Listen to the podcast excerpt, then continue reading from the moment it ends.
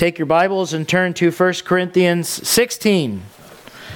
Almost there for those of you soldiering through the entire letter with us. Almost there.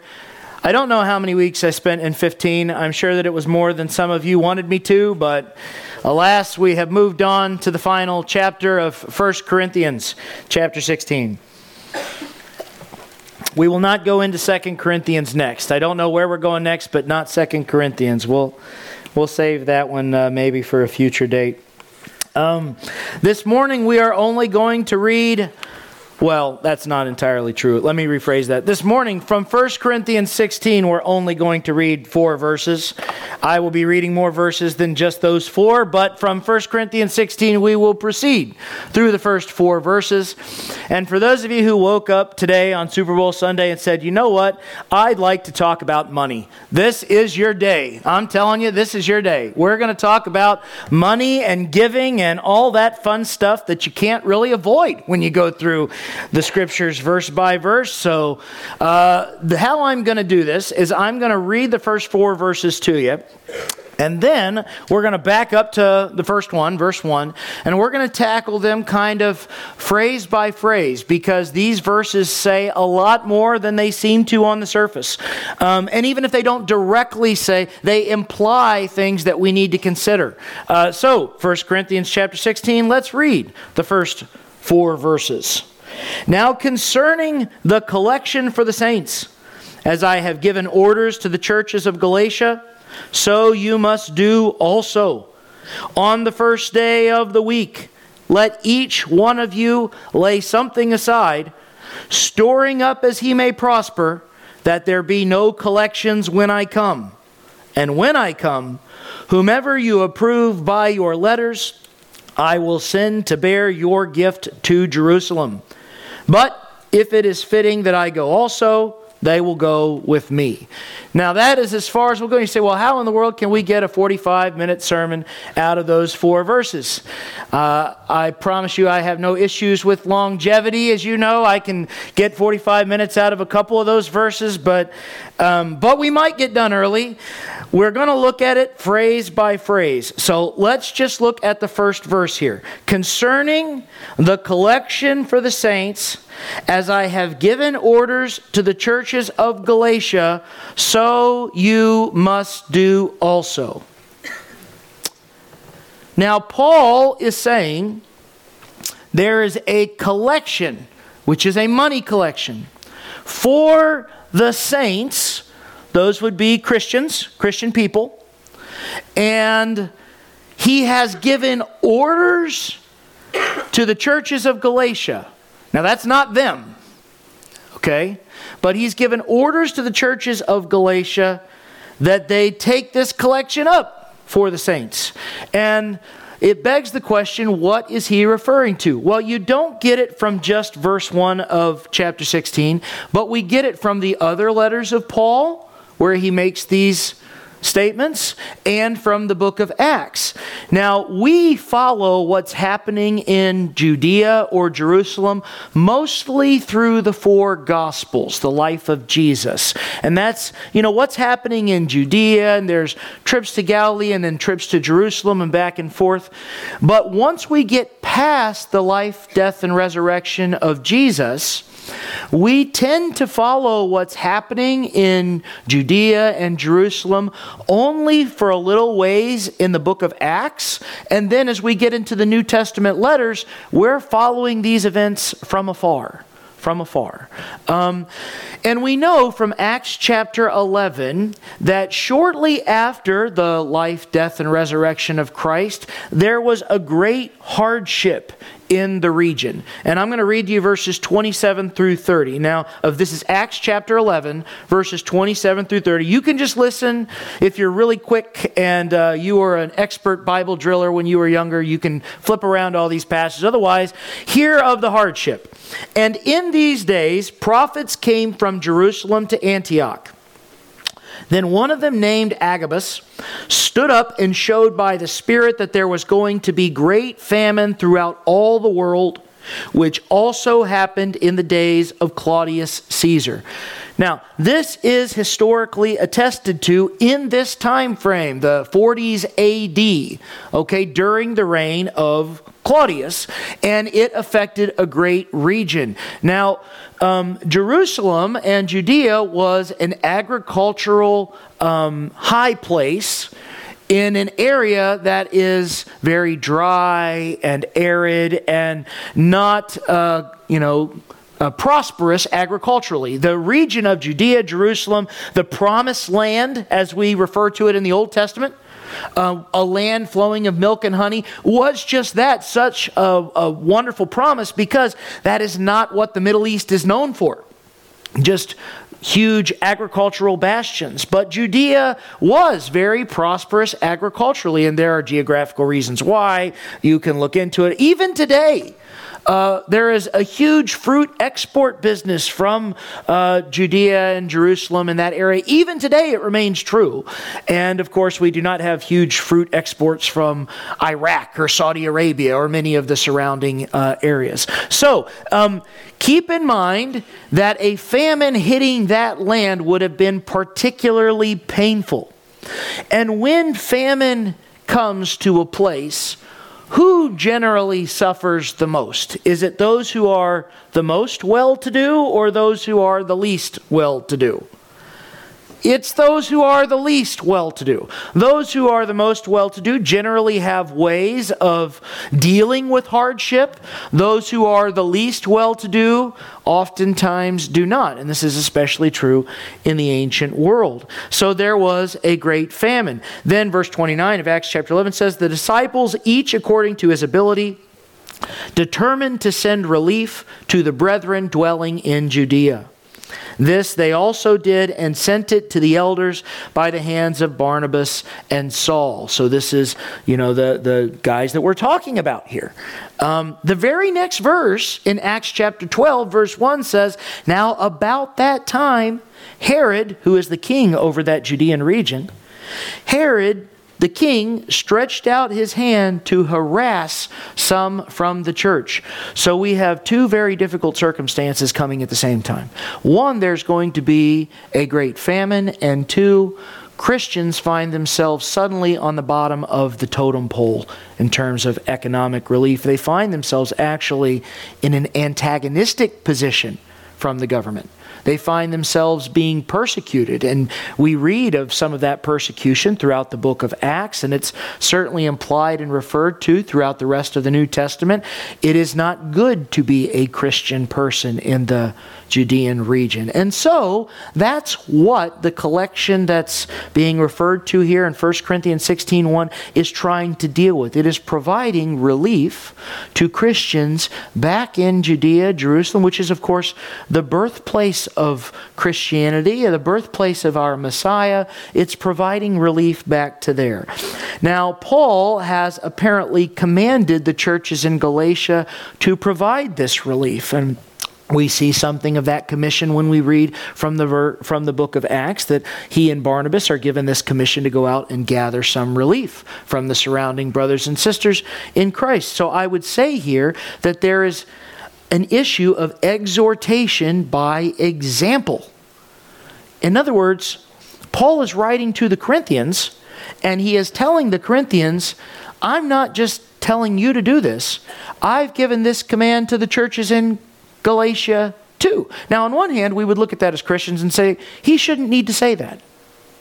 Right? I mean, he shouldn't need, you know, when you have two kids and one of them naturally does the thing that you want him to do and the other one doesn't, you shouldn't have to tell the one who doesn't, hey, I gave this same thing to your brother and he's doing it. You shouldn't have to say that. They should just do the right thing. But nevertheless, we understand what it's like to point to an example of someone else who is doing well to exhort or admonish a group of people who are perhaps not doing well or someone who is perhaps not doing well.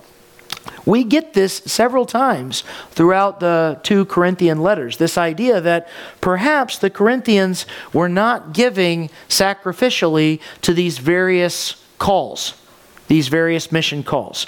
Now, you contrast that with Paul's letter to Philippi and the Philippians. The Philippians are very poor people. Um, the Philippians are in a very persecuted region. And nevertheless, when Paul writes them, he's uh, thanking them and being very gracious and complimentary about how they gave sacrificially despite their affliction. Meanwhile, and we've gotten maybe a little bit away from the history of Corinth, but Corinth is a very prosperous place with very wealthy people.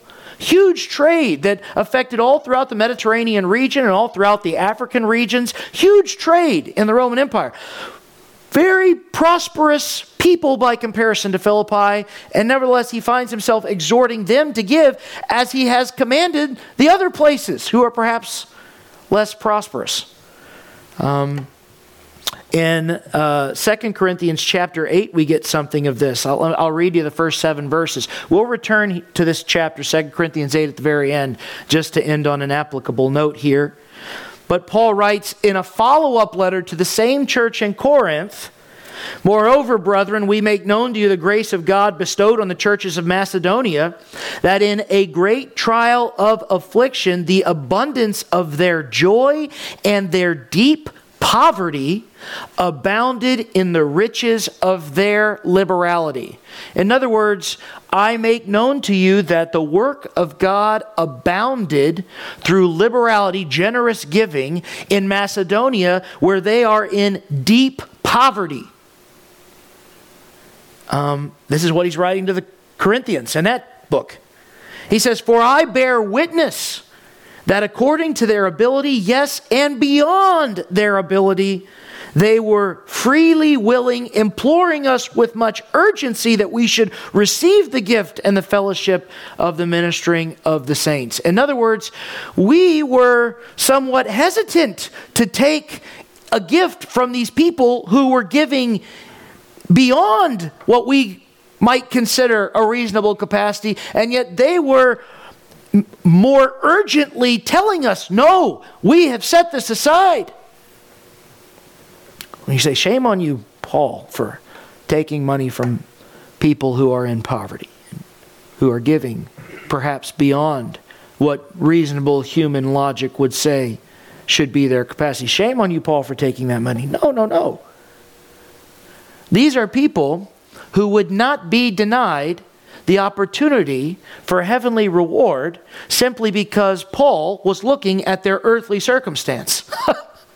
These are people who had determined and who had set something aside for some long time, and despite whatever poverty they were in, were determined that now what they had set aside should be delivered for that purpose and not be diminished by some earthly affliction. These were people with their mind toward heaven, and we know that because what he says next in verse 5 of chapter 8 and not only as we had hoped, they not only gave as we had hoped, but they first gave themselves to the Lord and then to us by the will of God. In other words, the giving was not to impress us. They went beyond what we had hoped in that first they had given themselves entirely to God, and the outcome of that was the gift to us. So we urged Titus that as he had begun, so he would also complete this grace in you as well. You see the tone of admonition there towards the prosperous Corinthians, don't you? And again, back to back letters.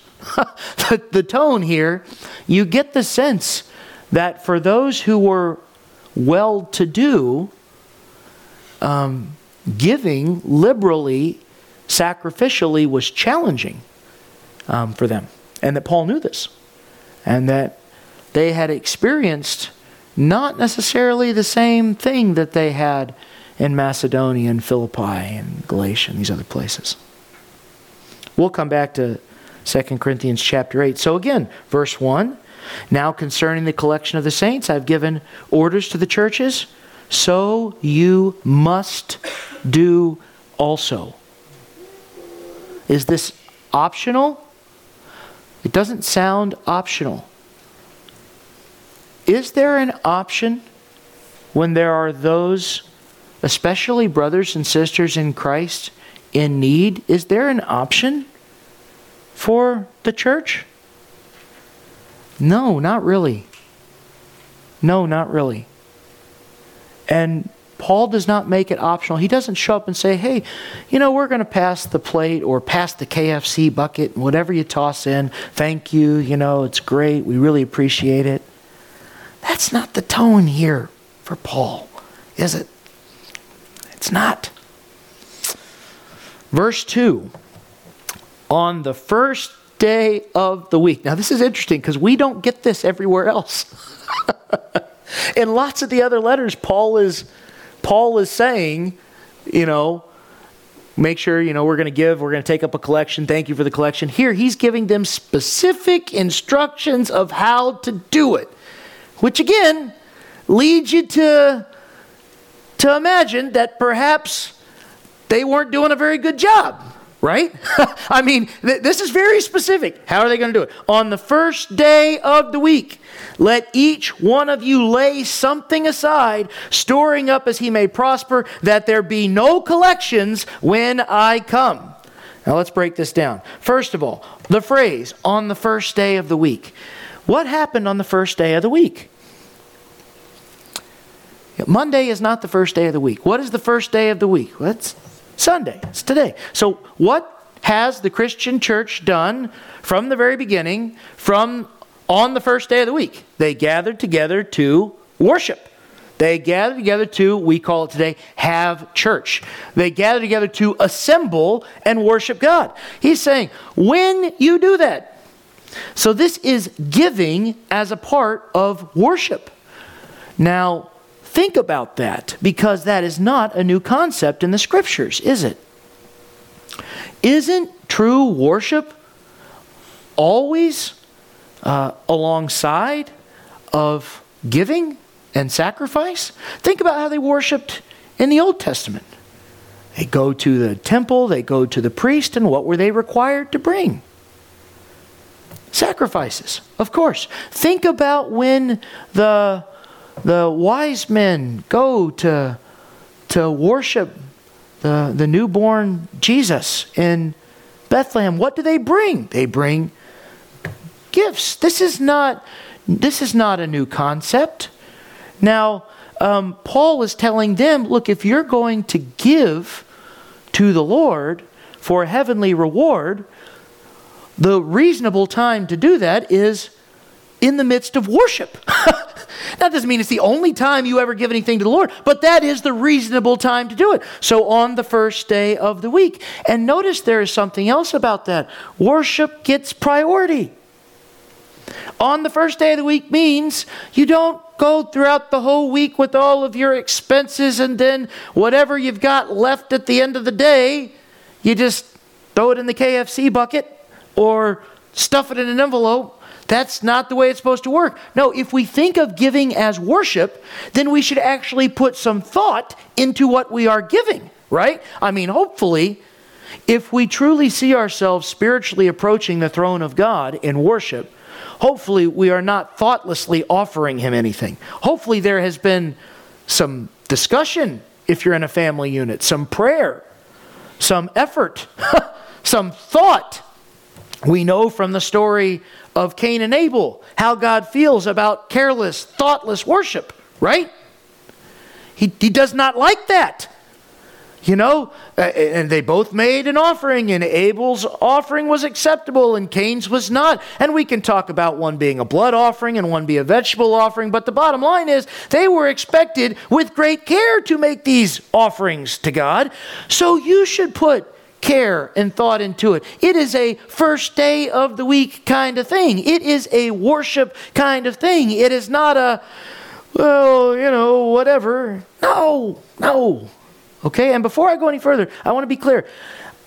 I don't want the offering to go up a dime more next week than this week or this week than last week. That's not has nothing to do with this. We are talking about this because it's next up. That's why.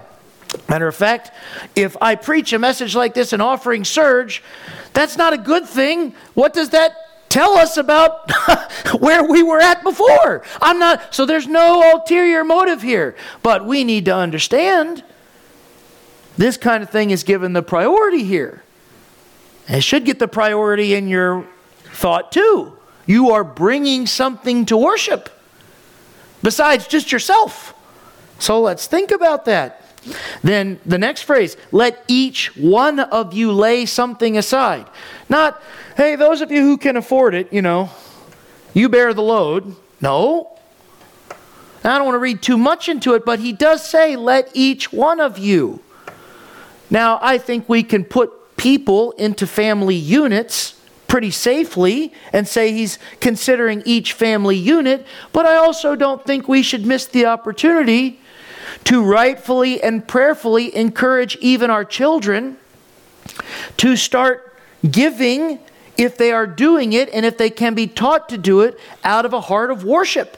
After all, if we would hope that they grow up to worship the Lord, there should be some teaching and training to do that before they grow up, as they grow up. In other words, this is not something that just the great do or just the rich do, because worship is something that everybody does. Now, let each one of you lay aside something. In other words, it should be planned. You are laying it aside. you are, this is not, again, thoughtless. Well, let's see what I got. And, uh, no, no, no, no, no. You know what I lay aside from my paycheck? I lay aside the money that I'm going to owe to the bank and the money that I'm going to need to spend at the grocery. I don't you know, first of all, I should be honest. I don't go to the grocery at all. That's I'm sorry. That's true. I commission trips to the grocery, but I don't. I don't personally uh, frequent the place very often. And we usually spend more money when I do go. I don't know if any of you have that dynamic in your home, but but when when we look at how much money we make, we think about how much we are going to need to have for various important things, like heat, electricity food, things like that. And we, even if it is on a pen and paper, even if it is in our heads, lay aside what we think we're going to need because it's a priority. Now, when we're driving home and it's late at night and we're tired, we might buy McDonald's with whatever is in the wallet, whatever's left over. But that's not how we go to the store. We don't just say, oh, we're hungry. It's time to go get some food. Let me just grab up the loose change from whatever's left over from everything else and we'll go. That's not how we treat things that have priority. And if this has priority, then we need to be treating it with priority and lay something aside. You understand the idea here? Okay? And then something is what he says here. Something. The amount is not accountable to Paul or me, in case you are afraid of what might be coming next. It's not accountable to him. He is giving the exhortation to them that they give, right? Who's supposed to figure out how much they're supposed to give? They are. Who's going to hold him accountable? I mean, what is Paul going to do to them if they don't give? I mean, the worst thing he can do is like embarrass them, right? But he doesn't even want to be put in that situation. He doesn't want to do a collection when he shows up. It's not accountable to him. I've said this before, I'll say it again. I have no idea how much any person in the church gives unless they specifically come and tell me. I don't go into that back room. I don't see, for those of you who give in envelopes and there's statements that get passed, I, I see one contribution statement, and that's mine. And I put it into the little tax act machine, and it usually makes very little difference at all, and, and I move on. That's it. I don't see, it's not accountable to me. You're accountable to the Lord for that. Okay? And this is, you know, on one hand, this might be a very convicting message to you or to the Corinthians. On the other hand, it might be a very freeing message to you.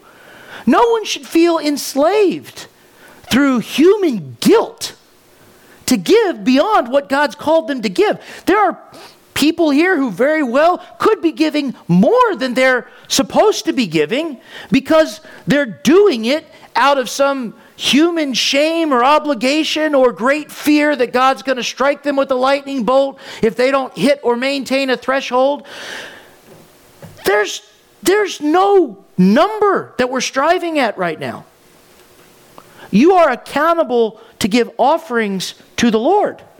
That is between you and the Lord. Um,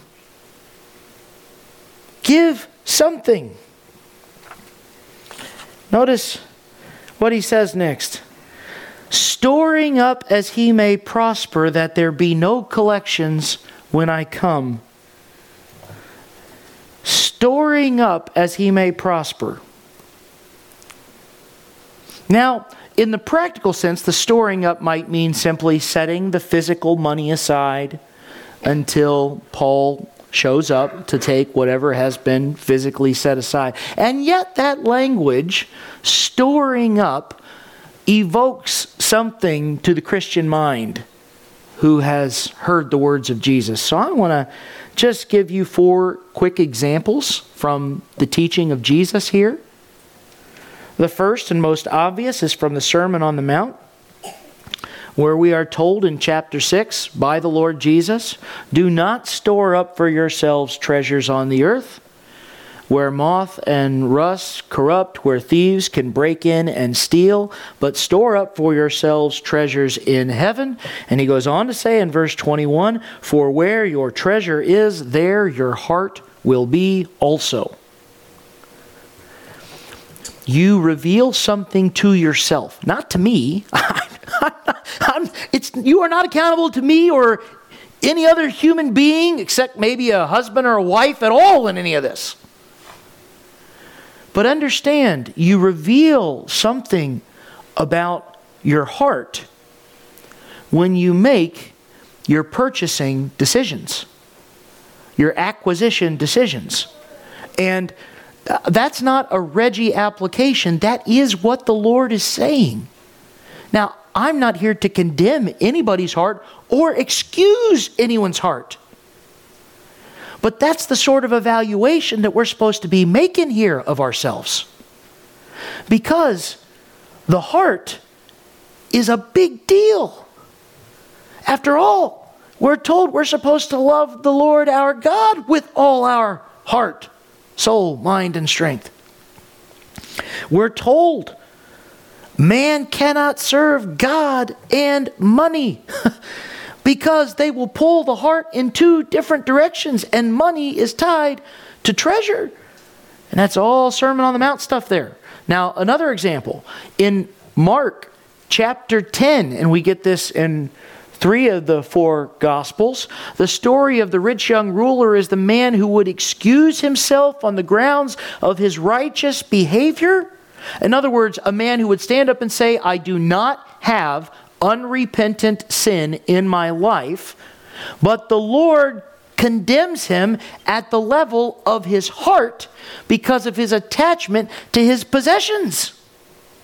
This is a man who Jesus says, Keep all the commandments. He says, Yeah, I keep the commandments. I don't have unrepentant sin in my life. And Jesus, looking at him, loved him and said, Mark 10 21, one thing you lack, go your way, sell whatever you have, and give it to the poor. You will have treasure, there's that word again from the Sermon on the Mount, in heaven, not on the earth.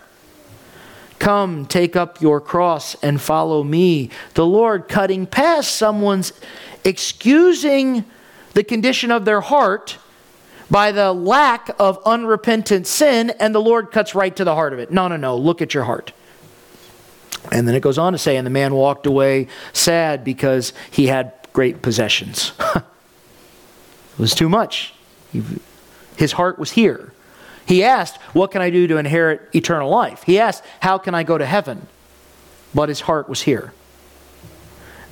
In Luke 12 21, and I brought this up last week, there is the parable of the fool who has that huge harvest.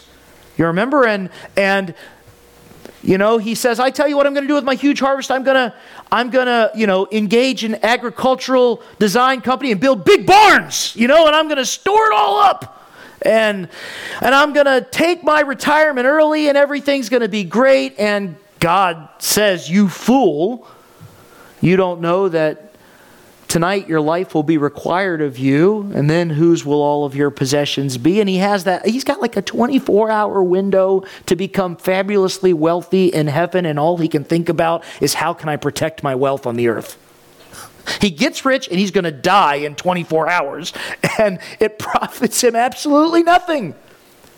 certainly not eternally. And here's the application in verse 21 of Luke 12 after that parable. So is he who lays up treasure for himself and is not rich toward God. Now, if you want to be rich toward God, you're not going to get there thoughtlessly. You're not going to get there by, well, whatever's left at the end of the day, let me. Nobody gets rich thoughtlessly.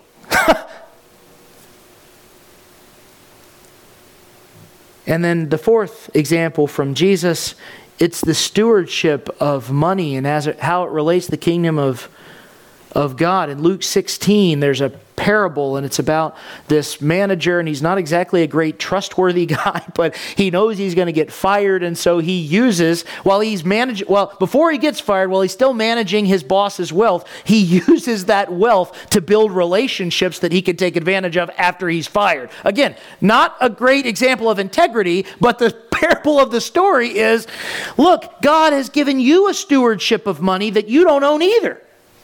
The earth is the Lord's and the fullness thereof. You don't own anything. You are only managing things. You know? Some of us have really great, nice stuff. And let me be clear you don't own any of it.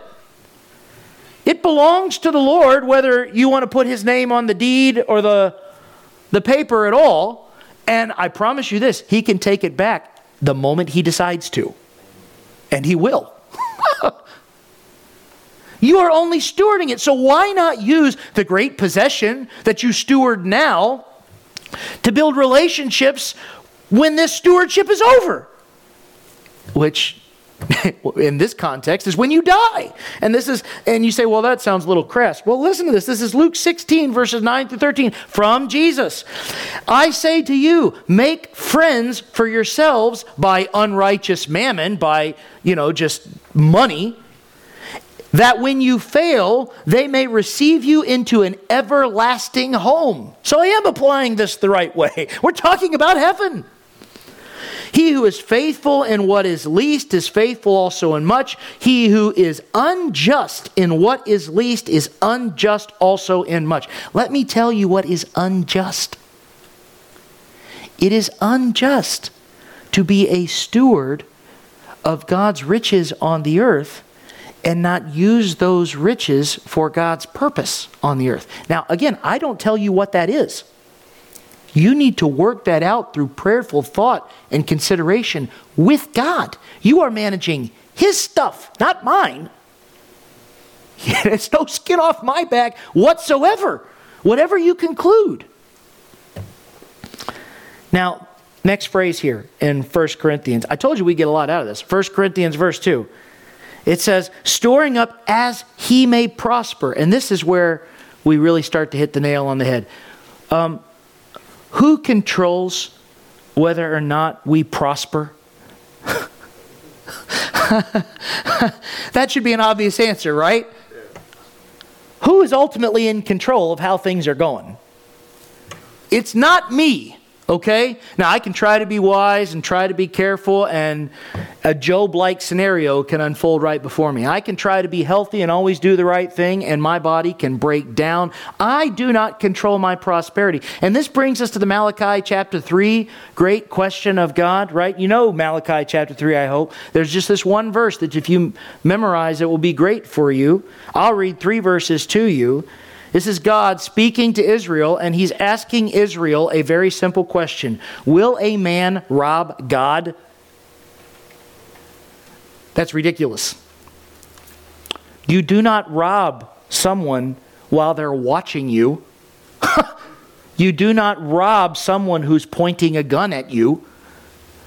Will a man rob the almighty, all knowing, all powerful, righteous God of the universe? No. but then the Lord continuing, Yet, speaking to Israel, you have robbed me. But you say, In what way have we robbed you? God replies, In tithes and offerings. You are cursed with the curse, for you have robbed me, even this whole nation. Bring all the tithes into the storehouse that there may be food in my house, and try me now in this, says the Lord of hosts, if I will not open for you the windows of heaven and pour out for you such a blessing that there will not be room enough to receive it. It's ludicrous to think that we would rob God. It's ludicrous to think that we would get away with unjustly managing what He's given us. So, you Corinthians, Paul is saying, consider carefully on the first day of the week, in the course of your worship, what you are doing. And when you understand the context here, you see Paul is not begging for money. Paul is concerned about the relationship between a people and their God. And that is what this is truly about. Now, you can't purchase for yourself a better relationship with God. You know, Jeff Bezos can't walk in the door today, write his check for $10 billion, and say, Now I get to go to heaven when I die. But if you are a child of God, you can betray where your heart truly is by denying Him the life and the service and the worship that you have committed. And that's what Israel had done, and God calls them on the carpet in Malachi chapter 3. The same God who gave them a land flowing with milk and honey and victory over all their enemies and all the prosperity that followed was now being denied the basic finances that he required to run the temple and the priesthood and everything else involved. Their, their storehouses for the people who were called to be the priests of God were empty after he had done this thing for them. Now, Paul continues the next phrase do this that there be no collections when I come. Which Paul does not want to show up hat in hand, trying to Johnny on the spot tell people to fix what they should have been doing all along. You almost get the impression that he had had that experience before, and he doesn't want to do it again. I'm not, in other words, he's saying here, I don't want to show up and then make a big emotional appeal for you to give money, and then out of emotion and guilt, everybody give a bunch of money. That's not how giving should work. That's what he's saying. You shouldn't be giving because you've been emotionally appealed to. You know, this is not the Bob Hope Share-a-thon. This, you shouldn't be giving because you feel guilty.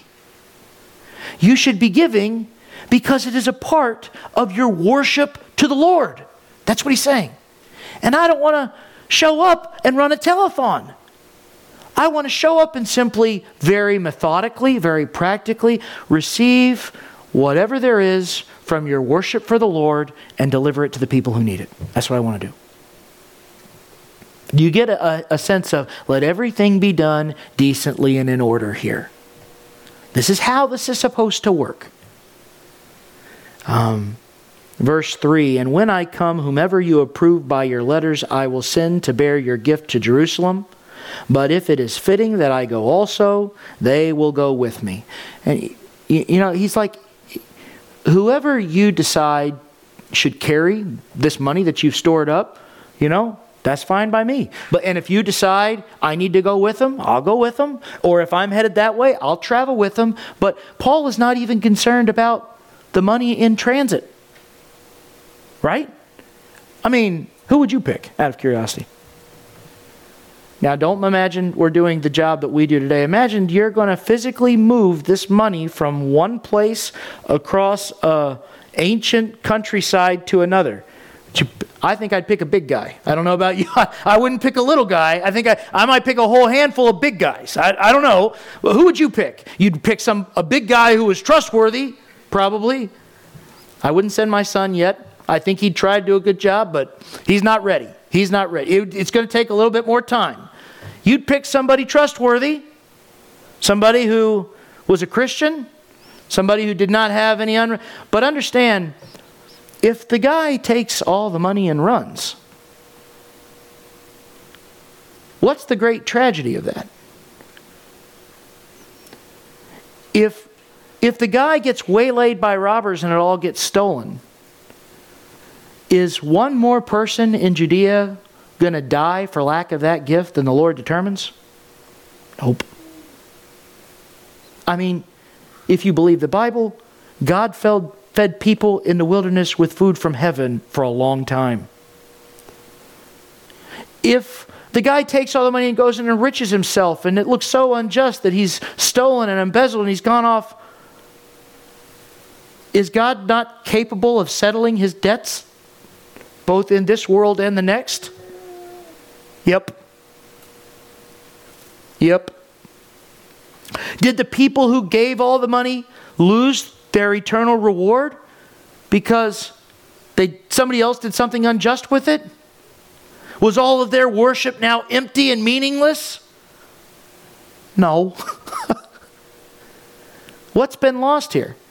You know, it's interesting. We read about Judas in the life and ministry of Jesus, and we read that he kept the money purse. And we read that they found out after the fact that he was taking money from it however he chose. Why would the Lord let him do it? well, let me ask you this how did it work out for Judas? Did one person starve because of what Judas was doing? That wouldn't.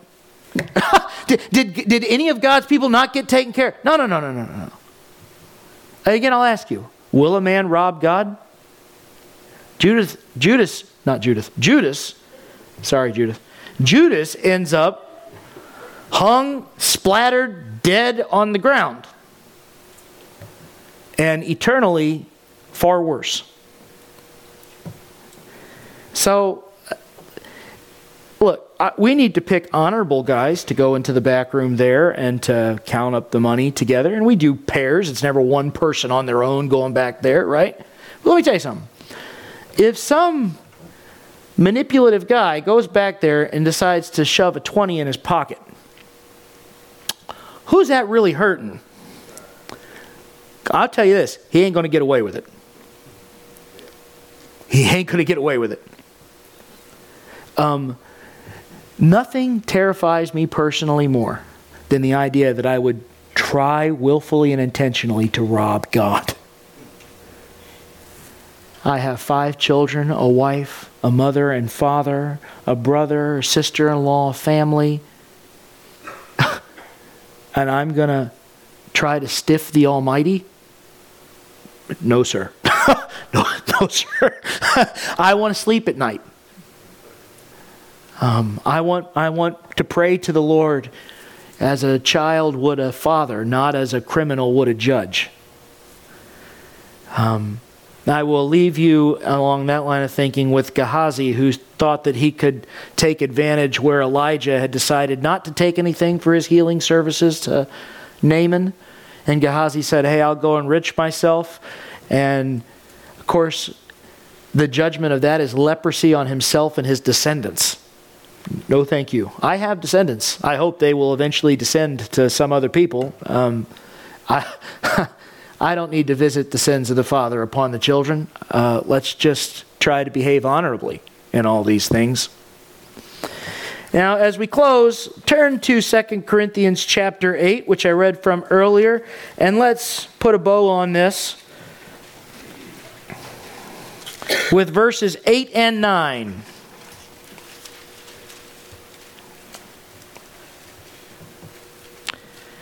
This is Paul again revisiting the same subject in the next letter to the church in Corinth. And he writes to them after telling them the verses that I read earlier about how the others are giving sacrificially and they give themselves first to the Lord. This is after the this is the next two verses that that proceed. I speak not by commandment, but I am testing the sincerity of your love by the diligence of others. What an idea. I am testing the sincerity of your love by the comparison of the, dilig- of the diligence of these others in Macedonia. And then he says, For you know that the grace of our Lord Jesus Christ, that though he was rich, yet for your sakes he became poor, that you through his poverty might become rich. That is the gospel as if it were a financial sum. This is Philippians 2 in a much more succinct way that he did not consider it robbery, being found in the form of man, to humble himself and become obedient even to death on a cross. I'll read it to you again. For you know that the grace of our Lord Jesus Christ, that though he was rich, God owns the cattle on a thousand hills. He, heaven and earth and all therein belongs to him. Every breath you take is oxygen by his grace. Though he was rich, yet for your sakes he became poor.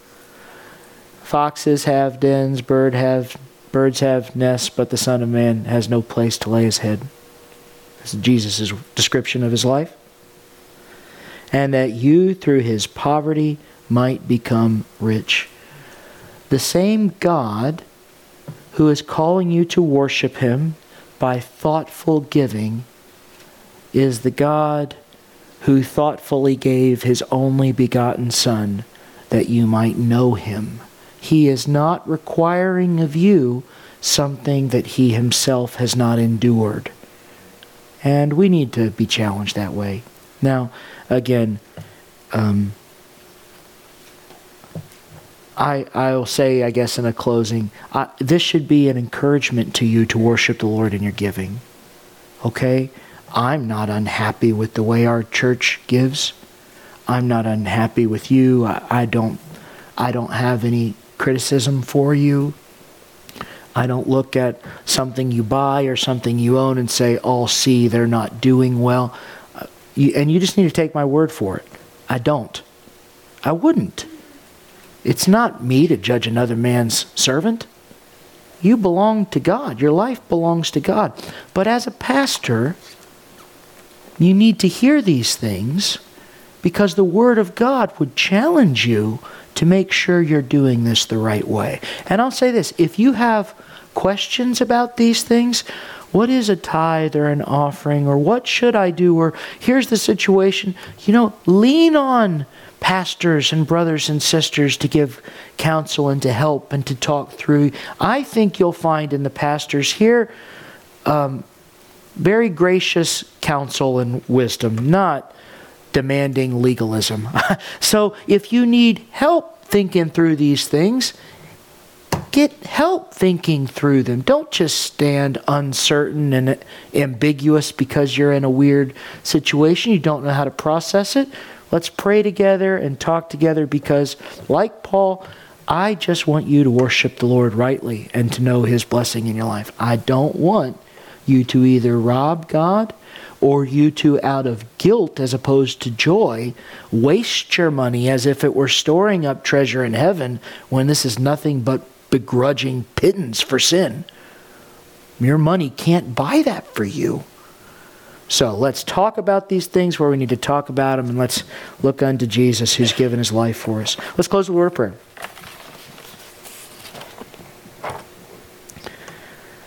Father, I love you and I thank you that your word speaks to these things, or else we would just be up to the manipulations of shifty and deceptive men and women out there who would tell us what to do with our money and who would take advantage and turn the gospel of Jesus into a chance for themselves to get rich. And you even warn us of those people in your word many times.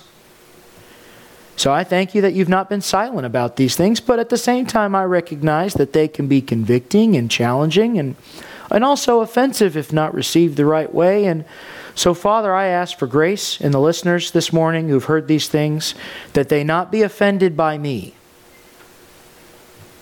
but that they merely do the evaluation of your word, which cuts both ways, painfully sometimes, so that we worship you rightly so that we're good stewards of all that you've given us.